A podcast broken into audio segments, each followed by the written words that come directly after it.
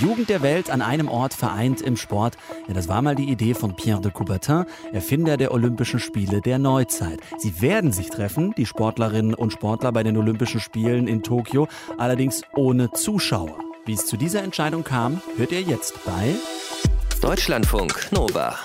Kurz und heute mit Tino Jan.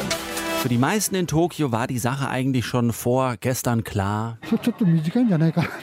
Wenn die Olympischen Spiele stattfinden sollen, sollte Tokio bis zur letzten Minute der Spiele, gegebenenfalls noch weiter nach dem Beginn der Spiele, mit dem Notstand weitermachen. Egal, was die Weltöffentlichkeit denkt.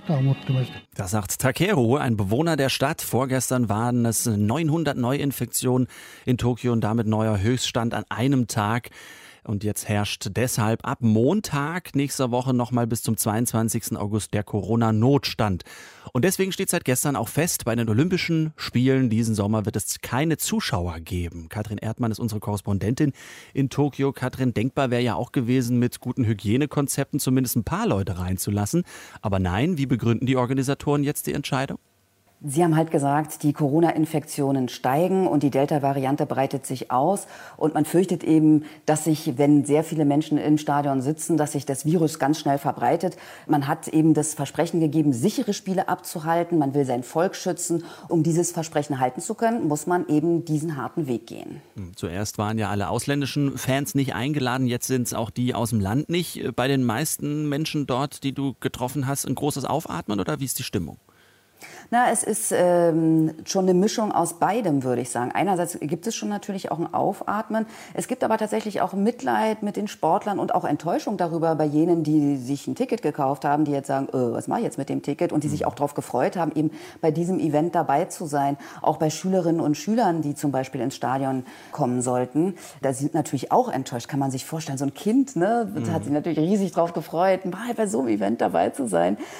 Es gibt aber tatsächlich auch Kritik auch daran, dass die Entscheidung so spät kommt natürlich. Man hat gesagt, ja, Corona kam ja nicht erst gestern, man hätte ja viel besser darauf reagieren können, vielleicht auch schneller impfen können, denn die Impfkampagne ist derzeit ins Stocken geraten, also ist gemischt. Na, jetzt haben wir heute den 9. und am 23. soll schon losgehen, also da kann man durchaus mal anzweifeln, ob das noch rechtzeitig ist, denn finanziell und sportlich ist das natürlich auch ein Einschnitt und vor allem auch für den Spirit. Merkt man denn in Tokio überhaupt, was das Olympia kommt? Also es gibt schon Busse, die rumfahren. Die Taxen haben schon seit ewigen Zeiten so einen Aufkleber drauf. Man hat ja das Logo nicht verändert, weil es ja letztes Jahr 2020 hieß und dieses Jahr auch wieder.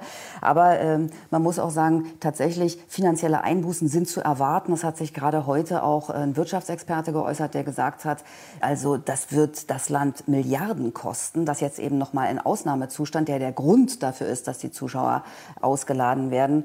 Und man hat schon vorher gesagt, auch der erste Ausnahmezustand oder der letzte hat auch schon mehr gekostet, als wenn man die Spiele abgesagt hätte. Also das ist tatsächlich keine gute Rechnung für Japan.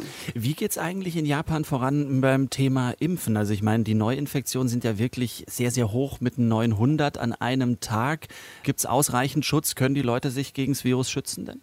Also ich würde es ein bisschen relativieren, ne? Also Tokio, Großraum Tokio hat 35 Millionen Einwohner.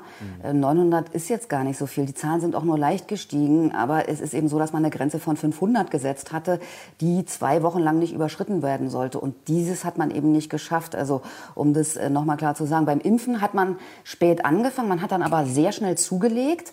Allerdings ist es eben jetzt in Stocken geraten. Also es ist so, dass etwa 25% eine Erstimpfung erhalten haben und 15% vollständig immunisiert sind. Also nicht besonders viele Menschen, wenn man überlegt, dass hier fast 40 Millionen Menschen über 65 sind.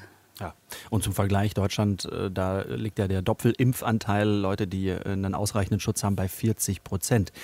Ja, die Vorbereitung auf den Moment, das Training, die ewigen Stunden in der Halle, im Winter, im Frühjahr, auf den Saisonhöhepunkt, die Olympischen Spiele, die sind nun mal gelaufen. Und was seit gestern stattfindet, ist eben auch klar, dass die Olympischen Spiele erstmal ohne Zuschauer in Tokio stattfinden werden. Informationen waren das live und direkt aus Tokio, wo es mittlerweile 14:12 Uhr ist, von Katrin Erdmann. Lieben Dank.